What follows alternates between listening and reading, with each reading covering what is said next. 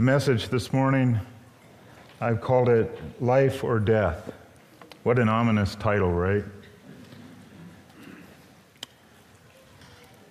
It's ominous because it brings a seriousness to what we're about to look at. 2 Kings chapter 5 is where we're going to be looking this morning. And it's a large chapter, so I'm going to, but it's familiar. I think most of you have heard these, this in, uh, as you've been growing up, and it's familiar. So um, I just want to share this morning my study in God's Word. And uh, it tells us of the events of a bad man who was made good he received life, and a good man, quotes, who was bad, and he received death. As I looked at this, I was just stunned by the record of God's grace in this text. How God teaches his people of old, the Jewish people, in real life events, real people, he shows them, he reveals to them his grace. Remember what grace is? It's a gift, it's an undeserved, unmerited gift. A gift that, if received, changes everything. So, my question I, as I start, I want to ask you to ponder this What would make you happy? What would make you happy? What would it take? Wherever you are and whatever circumstances you find yourselves right now. And as we look at this text, my prayer is that you will allow God's word to shape the answer that you form in your heart.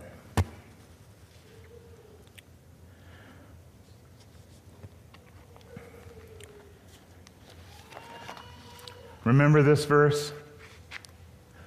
Pastor Jeremy covered it. For whatever was written in former days was written for our instruction, and through endurance and through the encouragement of the scriptures, that we might have hope.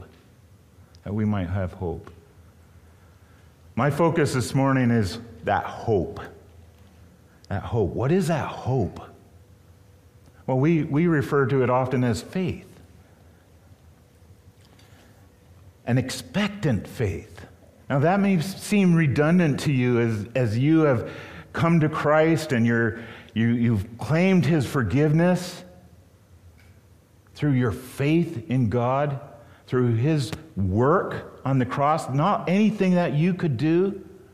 It's unmerited, but he promises that as you come to him in repentance, turning from yourself, from your ways, from your being the boss, that He will give you forgiveness for your sins. All of them. But there's more, isn't there? There's more. I, I remember as a three year old, what I can remember of that, mostly what I've been told, my mom sharing the gospel with me and what was her message? Her message was believe on the Lord Jesus Christ and you will be saved. And if you're saved, you'll get to go to heaven. Heaven. There's an eternity that awaits. There's an expectant hope. There, our faith is not just for, for the here and now, but forever. And he, it's, it's going to be fulfilled. God is going to fulfill his promise in all eternity. And as I looked at this text, that was a challenge to my heart. I needed that reminder. So we're coming to that to this text with that in mind. There's a hope. And it's not just for here and now, but it's for all eternity. I want to show you the life giving riches of Christ in this text, now and to come and they're for all who come to God in believing and repentant faith. But there's a warning. There's a warning for anyone who would believe they would find life or supplement life in anything or anyone else. Listen to these words regarding faith, this hope, this expectant hope of those who trusted in God alone. In Hebrews, we remember the chapter 11, the chapter of faith. Well, I want to read to you just a few verses before that in chapter 10, all right? Just listen. Verse 32 But recall the former days when, after you were enlightened, you endured a hard struggle with sufferings sometimes being publicly exposed to reproach and affliction, and sometimes being partners with those so treated. For you had compassion on those in prison, and you joyfully accepted the plundering of your property, since you knew that you yourselves had a better possession and an abiding one, one that others can't take away. Therefore, do not throw away your confidence, which has a great reward. For you have need of endurance, so that when you have done the will of God, you may receive what is promised. For yet a little while, and the coming one will come and will not delay. But my righteous one shall live by faith, and if he shrinks back, my soul has no pleasure in him. But we are not of those who shrink back and are destroyed, but of those who have faith and preserve their souls. You see, our hope is in yet things yet to come, in God's promises that are secure, that are sure. In light of that, my first thing I want us to pay attention to is the goodness of God. The goodness of God. And what we're going to do is we're going to look at our text. So I hope you have your Bibles open to 2 Kings 5. But I'm going to look at that from a viewpoint that we have in history, looking back, and we're going to stop just for a minute in Luke chapter 4. Jesus has come to his hometown in, in Nazareth. And he comes into the synagogue and he's teaching. Think of the goodness of God in that. Jesus, the Son of God. He comes to his hometown. He opens up his word and proclaims it to those in his own hometown. Again, listen as I read from Luke chapter 4. And he came to Nazareth, where he had been brought up. And as was his custom, he went to the synagogue on the Sabbath day and he stood up and read. And the scroll of the prophet Isaiah was given to him. He unrolled the scroll and found the place where it was written, The Spirit of the Lord is upon me, because he has anointed me to proclaim good news to the poor. He has sent me to proclaim liberty to the captives and recovering of sight to the blind and to set at liberty those who are oppressed, to proclaim the year of the Lord's favor. And he rolled up the scroll, and he gave it back to the attendant and sat down. And the eyes of all in the synagogue were fixed on him, and he began to say to them, Today, this scripture has been fulfilled in your hearing.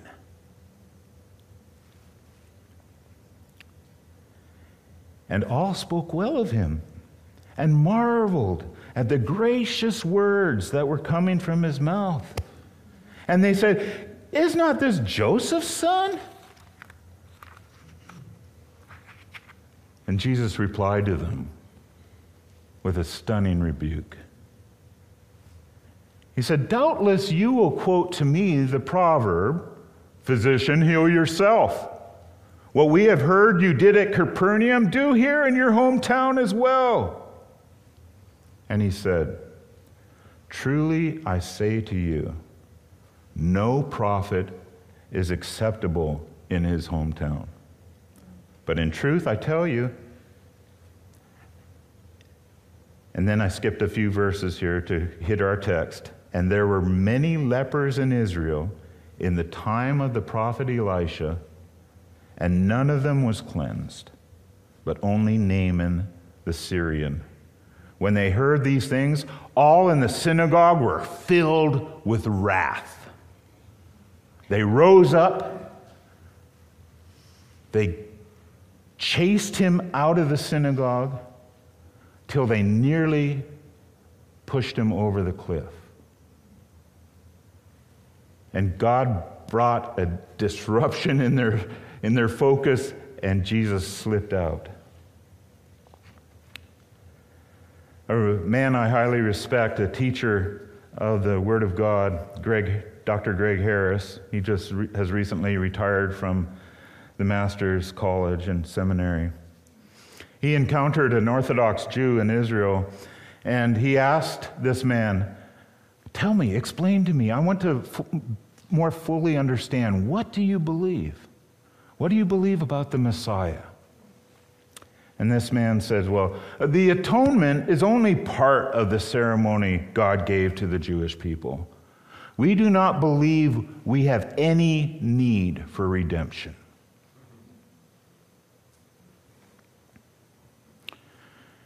He began to describe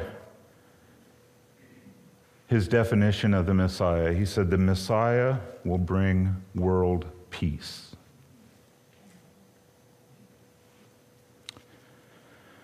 The Jewish people, as religious Jews, have no regard for Jesus, just as the people of his hometown tried to throw him from a cliff. And so we come to this just uh, dramatic point in 2 Kings as God shows his grace to the non Jew. Dale Ralph Davis says, Grace is not based on genetics. Grace is not based on genetics. Isn't that a wonderful truth? Where would we be? Where would we be? Where would my parents be? Their parents weren't Christians. They didn't hear the word of God until later in life and uh, came to faith in Him. And God, by His grace, let me hear the truth.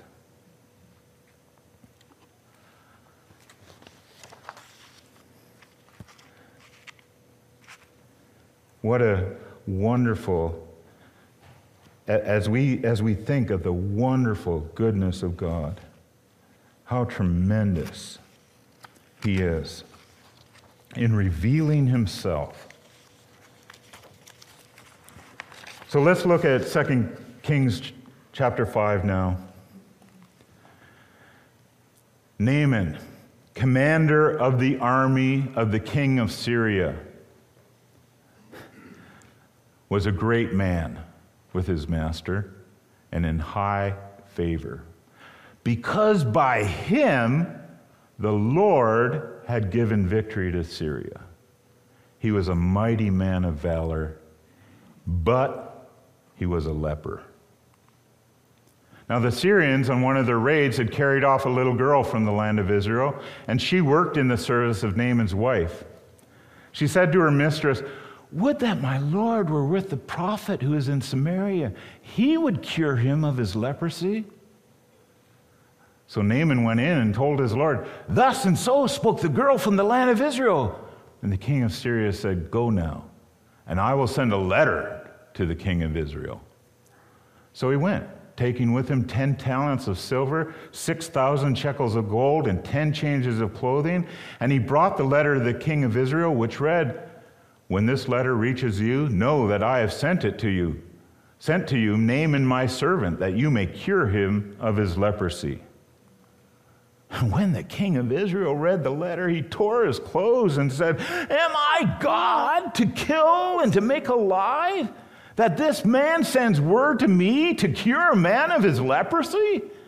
Only consider and see how he's seeking a quarrel with me.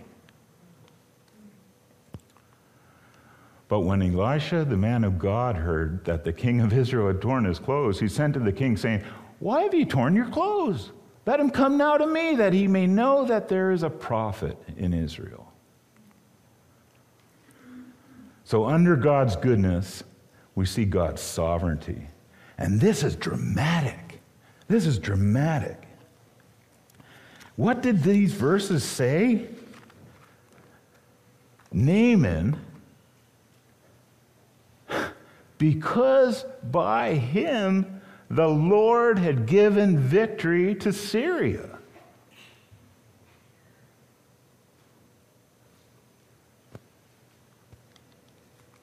What? I thought God was Israel's God. I thought Israel was God's chosen people. How do we come here to the Lord giving victory to Naaman?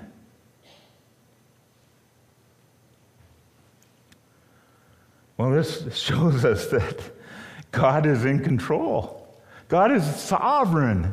He is in control of all people everywhere. He alone is God. And when you see this and you read the scriptures, it's all over the place. I've been reading in Genesis slowly, and it's phenomenal as I've been reading again about Abraham and about Jacob and about Joseph. You know, all these stories we know so well, but you see, if you look, you see, because it's right here in God's Word, it's nothing injected by us, that God's hand is in every act committed by man. God is sovereign, He is in control. And I want you to see, I want you to see that this is God's goodness. This is God's goodness. He is in control. We've been led to believe, and in ourselves, in our foolish, darkened hearts, we somehow think there's this, we, you know, the yin and yang, where there's good and evil, and there's con- this constant battle, and there's this flux, and one overcomes one time, and the other overcomes another time. It's all utter foolishness. God is in control. Now, the hard part God's in control of the big things, the political things, right? The wars that are won, right? He's in control of a Syrian cap commander who raids Israel and steals a little girl into slavery.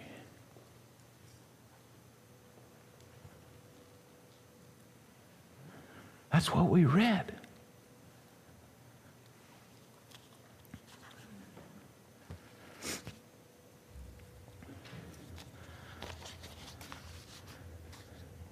Yahweh is sovereign not only of the big events, but in the small circumstances.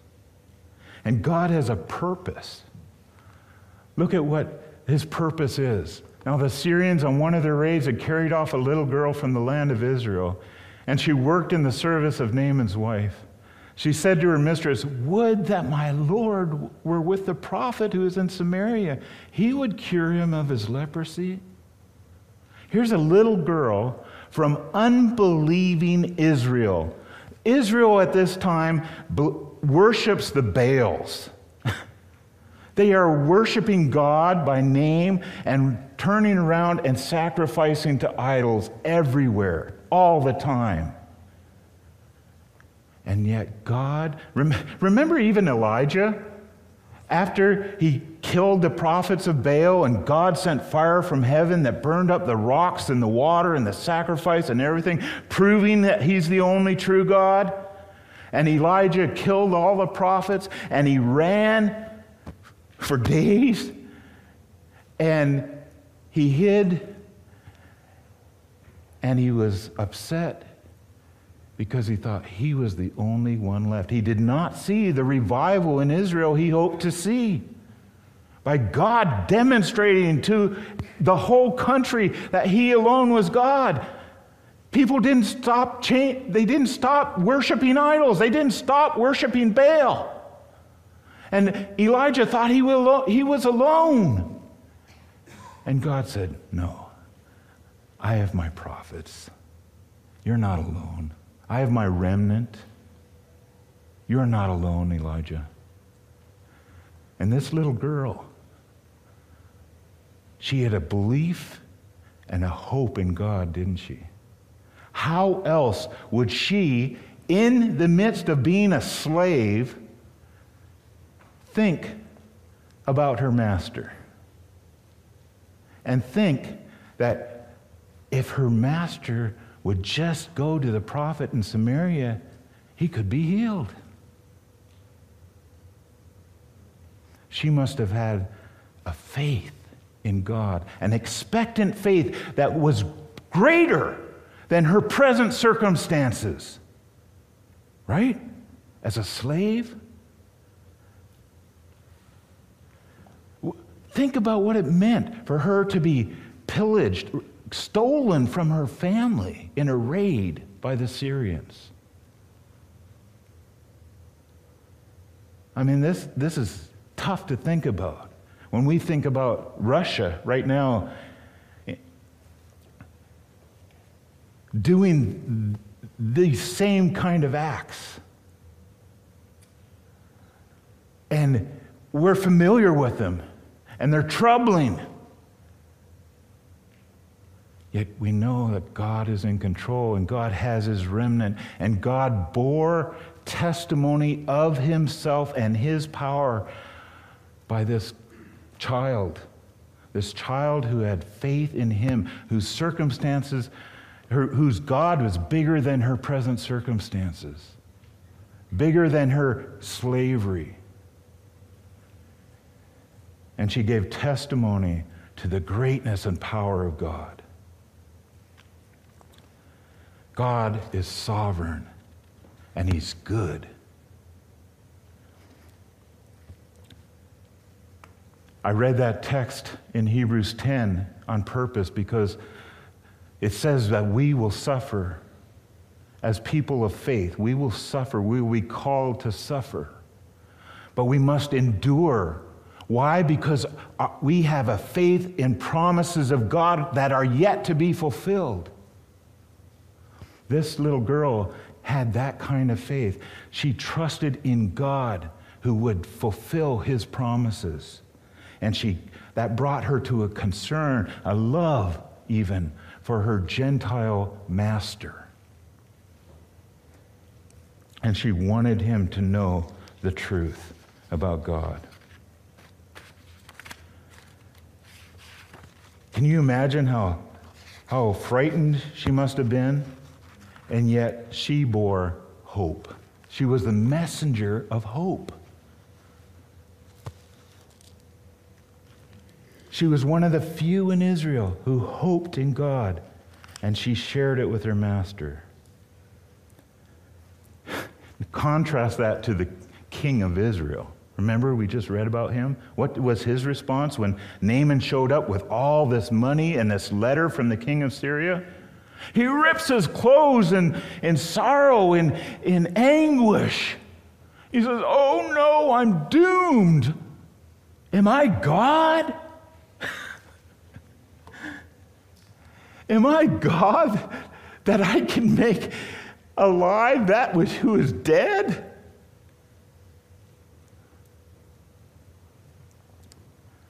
Now, wait a minute. He believed, he knew, he had a knowledge of God that God was powerful and could make dead people alive. he knew that, but he didn't believe it. He didn't act on it. He saw it as a personal threat a threat to his people, a threat to his kingdom.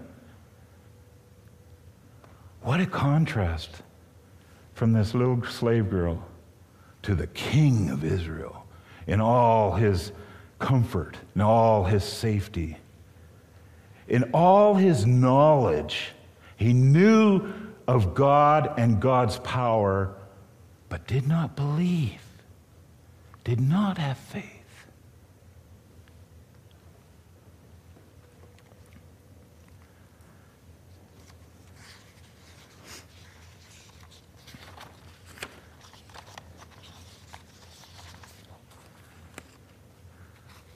The commander Naaman.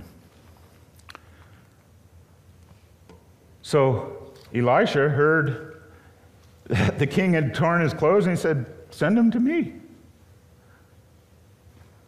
It, it didn't even occur to the king of Israel, oh, there's a man of God. There's a man who knows God in my land. I could send him there. No. His, his belief, his, his, his heart was so hard, so turned against God, the truth of God, the holiness of God, the power of God. He, he trusted in idols. He thought he could be synchronistic. He thought he could wor- worship God and bow down to idols and sacrifice to idols at the same time. He didn't, it didn't even cross his radar. Hey, I know a guy who knows God. No. So Elisha stepped up and said, Hey, send him here. Why have you torn your clothes? Don't you know God? No, he didn't. So Naaman came with his horses and chariots and stood at the door of Elisha's house. And Elisha sent a messenger to him, saying, Go and wash in the Jordan seven times, and your flesh will be restored, and you will be clean. But Naaman was angry and went away saying, Behold, I thought he would surely come out to me and stand and call upon the name of the Lord as God and wave his hand over the place and cure the leper. Are not Abana and Pharpar, the rivers of Damascus, better than the waters of Israel? Could I not wash in them and be clean? So he went away in a rage.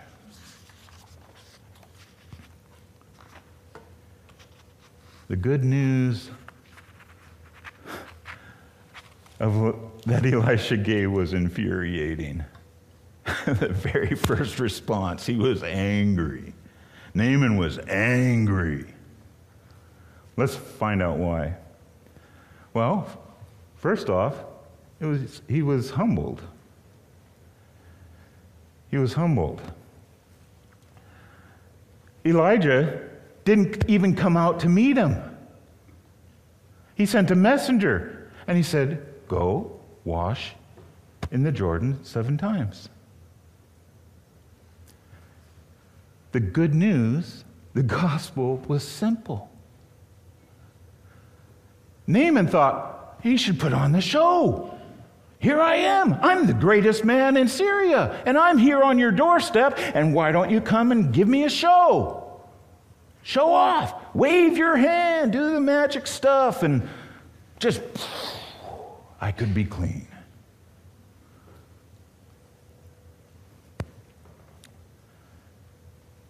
The good news was narrow. It was narrow. It was specific. Go wash in the Jordan seven times.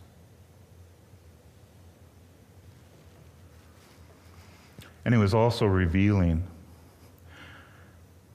Elijah didn't treat Naaman as this great, wondrous hero of Syria. He treated him as he really was a leper. A leper. That's who Naaman was. That was his need. He was dying, he was a dead man.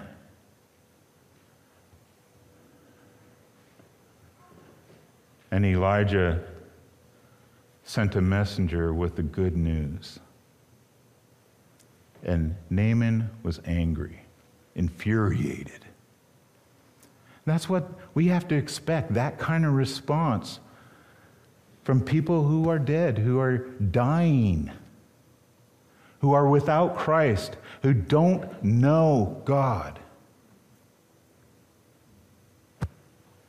It's against our humanness, our desire to be exalted, our desire to be great and known. God cut him to the chase. And you're a leper. Go to the Jordan and wash seven times. Wash and be clean. And that is the message that his servants reminded him of. but his servants came near and said to him, My father, it is a great word the prophet has spoken to you. Will you not do it? Has he actually said to you, Wash and be clean? So he went down and dipped himself seven times in the Jordan according to the word of the man of God, and his flesh was restored like the flesh of a little child, and he was clean. Then he returned to the man of God, he and all his company, and he came and stood before him, and he said, Behold, I know there is no God in all earth but in Israel. So accept now a present from your servant. Notice how Naaman suddenly refers to himself? But he said, As the Lord lives before whom I stand, Elisha says, I will receive none. And he urged him to take it, but he refused.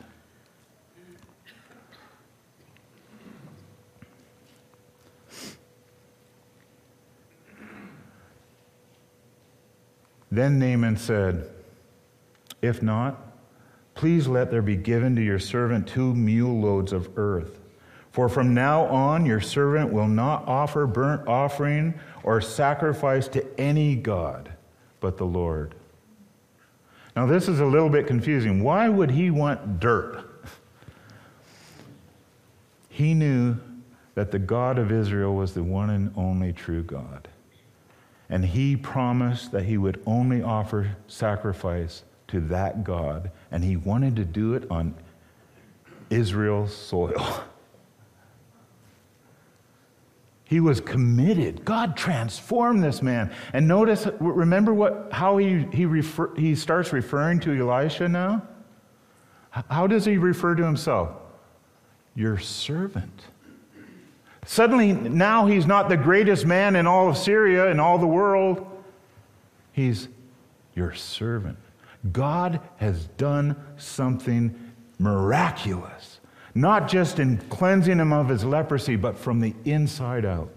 God brings salvation, God brings restoration to this man. Whose servant is he? Whose servant? In this matter, he says, May the Lord pardon your servant.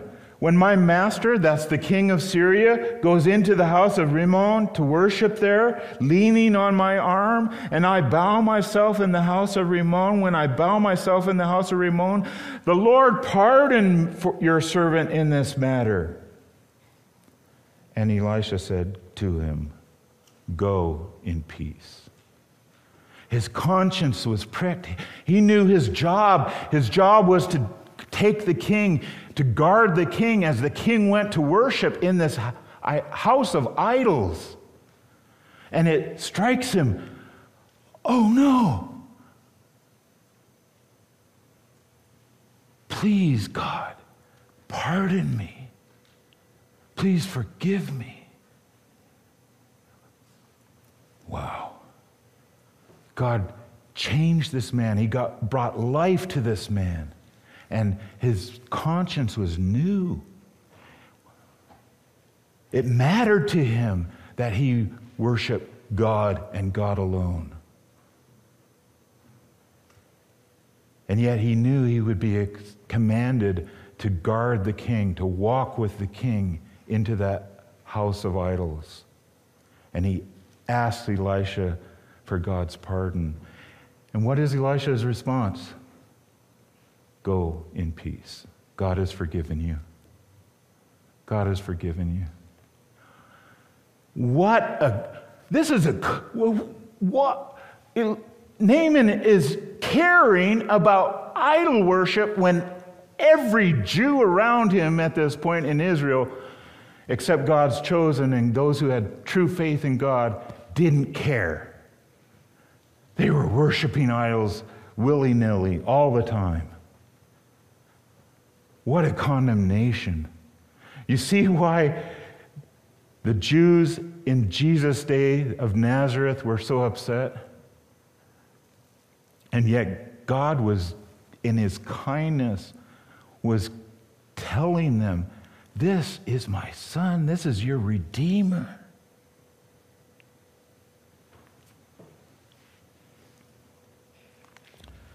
Naaman rep- represented repentant faith. Repentant faith. He was turning from his worship of idols. He was asking for God's pardon. He was now a servant of the living God.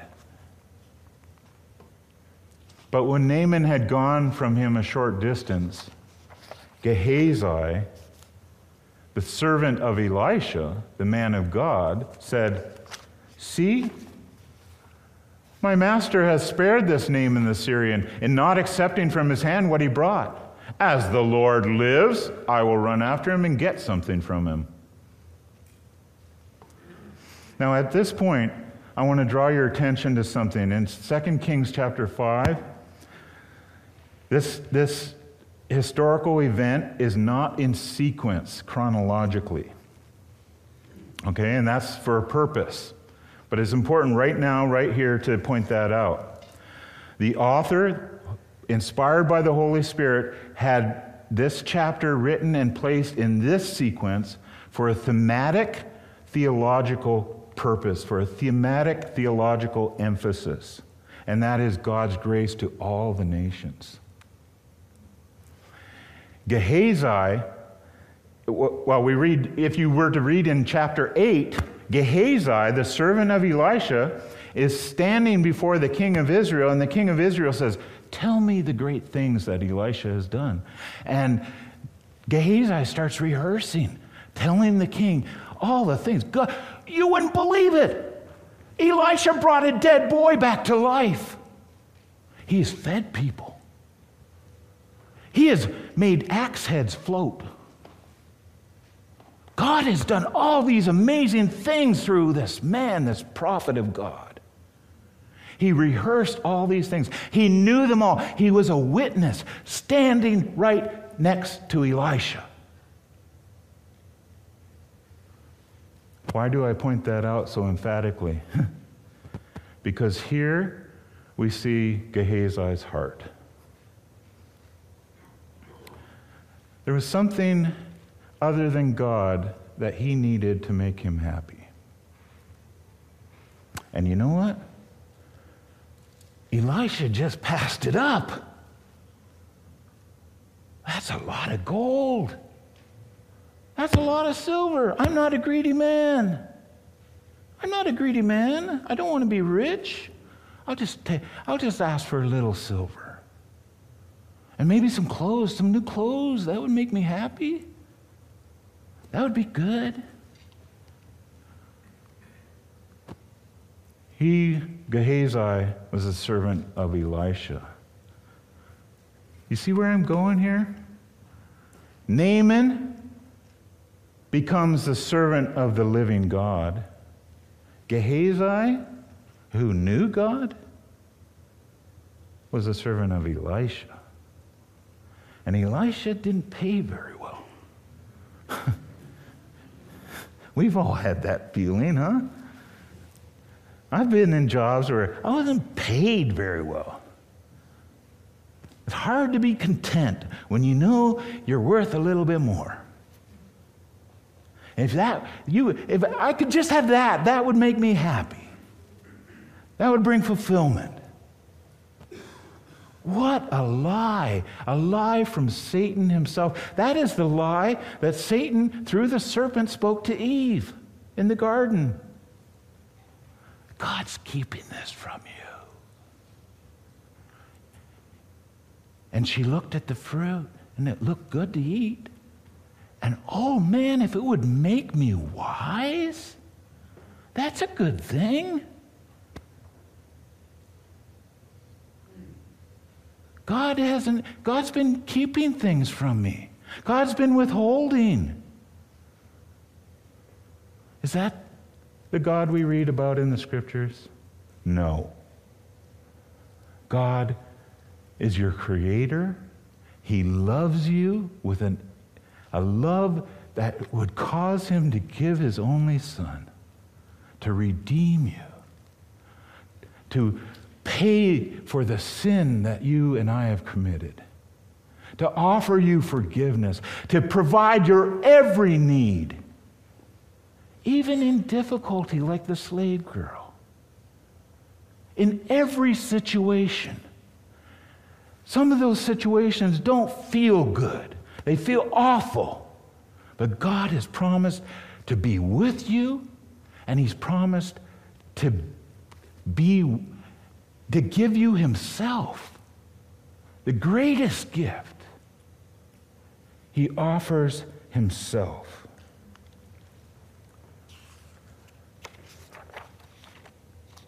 Gehazi thought that God was insufficient, that he needed to take care of himself. And look at the downward spiral. What was the heart condition? It was idolatry. Uh, he, like the rest of Israel, was worship, worshiping an idol.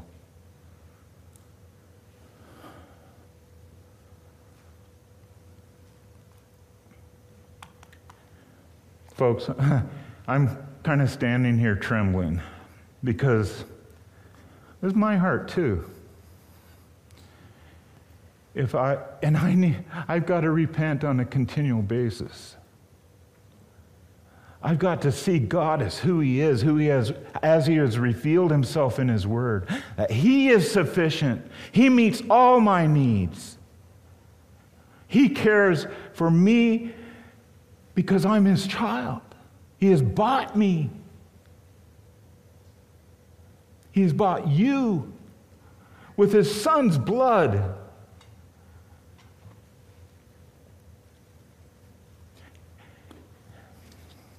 He will be with you. He will give of Himself to you.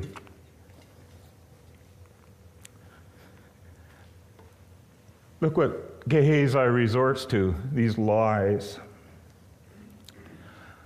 So, so Gehazi followed Naaman, and when Naaman saw someone running after him, he got down from the chariot to meet him and said, Is all well? And he said, All is well. My master has sent me to say, there have just now come to me from the hill country of Ephraim two young men of the sons of the prophets. Please give them a talent of silver and two changes of clothing.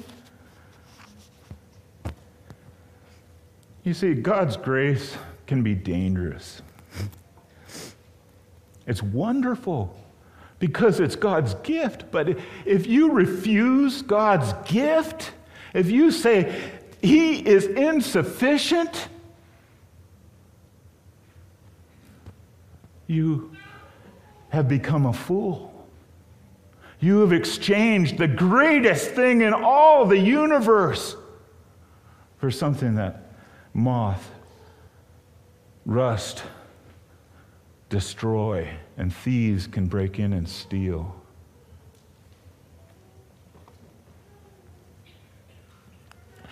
And Naaman said, Be pleased to accept two talents and he urged him and tied up two talents of silver and two bags with two changes of clothing and laid them on two of his servants, and they carried them before Gehazi.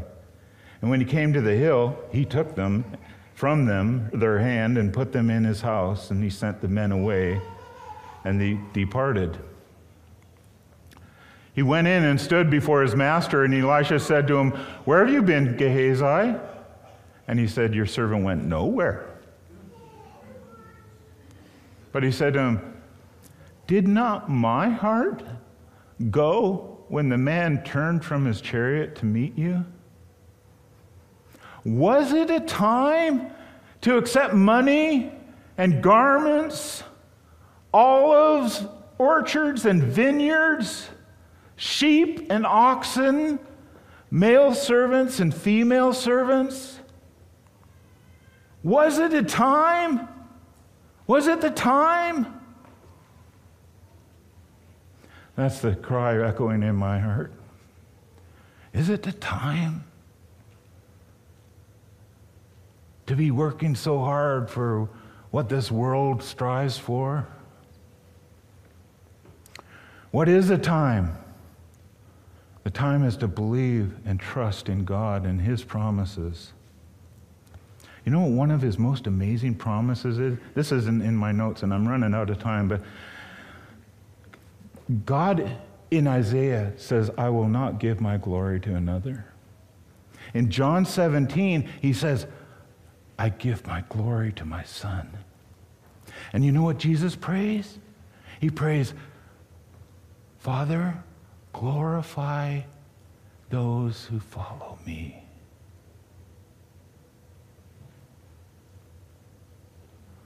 Those who follow and put their trust in Christ, He, God, will glorify. Is that now? No. It's to come. It's one of God's promises to come. But listen to what Jesus said glorify them that they may be one, that they may have unity.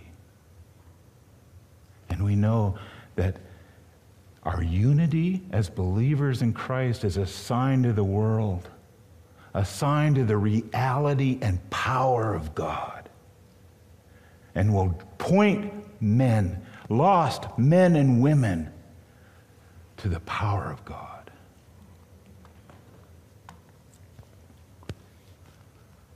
Gehazi received the sentence of death.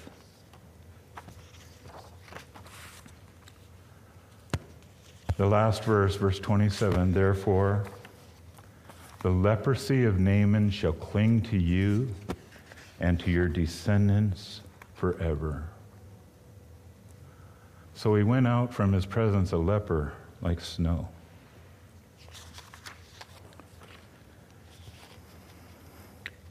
You know, the things that we think will bring us happiness, the things that we think God, we need to supplement God with,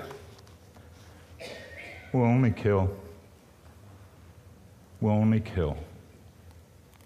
Bring destruction, bring devastation. And as I was thinking about this, these verses came to mind James 1:17 Every good gift and every perfect gift is from above, coming down from the Father of lights, with whom there is no variation or shadow due to changing. This is so interesting because the verses just before it says, let no one say when he is tempted, I am being tempted by God, for God cannot be tempted with evil, and he himself tempts no one. But each person is tempted when he is lured and enticed by his own desire. Then desire, when it is conceived, gives birth to sin, and sin, when it is fully grown, brings forth death. Do not be deceived, my beloved brothers. Every good gift and every perfect gift is from above, coming down from the Father of lights with whom there is no variation or shadow due to change.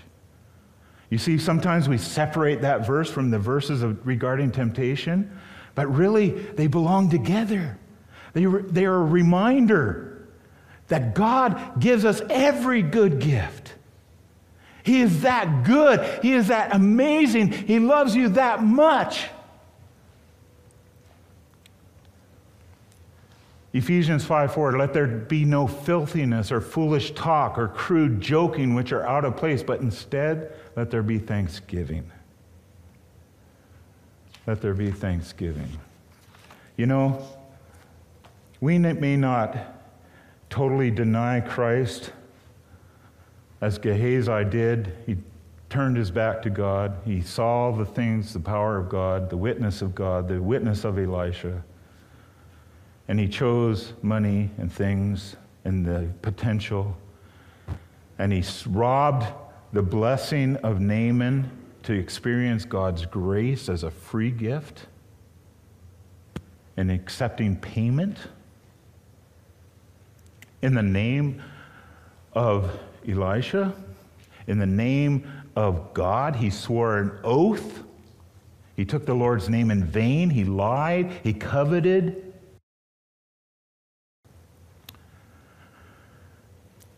But we are all tempted to sin. Listen to what these verses are telling us.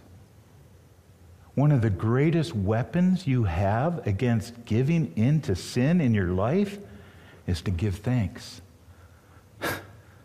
to see God's goodness, to see what He has given you, and to take inventory.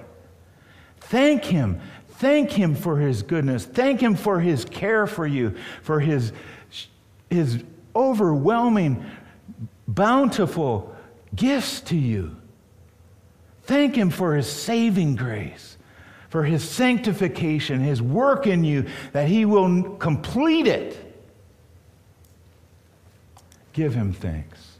So our response this well, here's the here's the last one I had Romans 121 for although they knew God they did not honor him as God or give thanks to him but they became futile in their thinking and their foolish hearts were darkened thankfulness so important.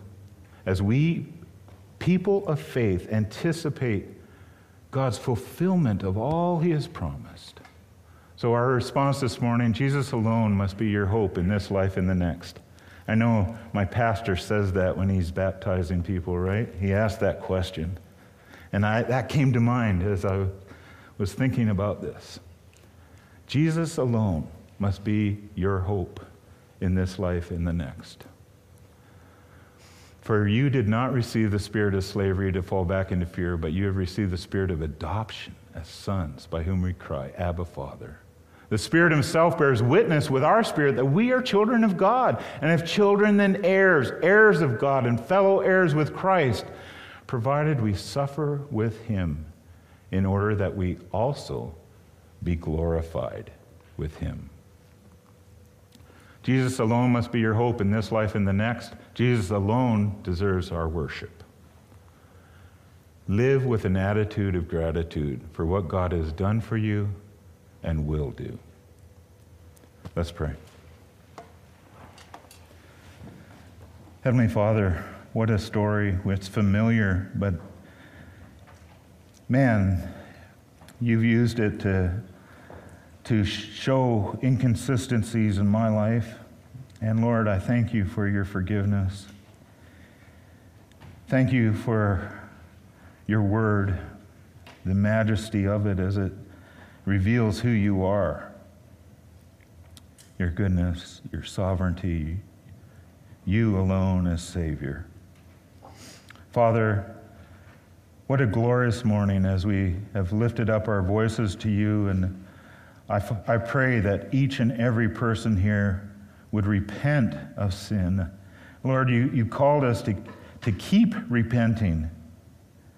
Keep repenting as you and your Holy Spirit convict us.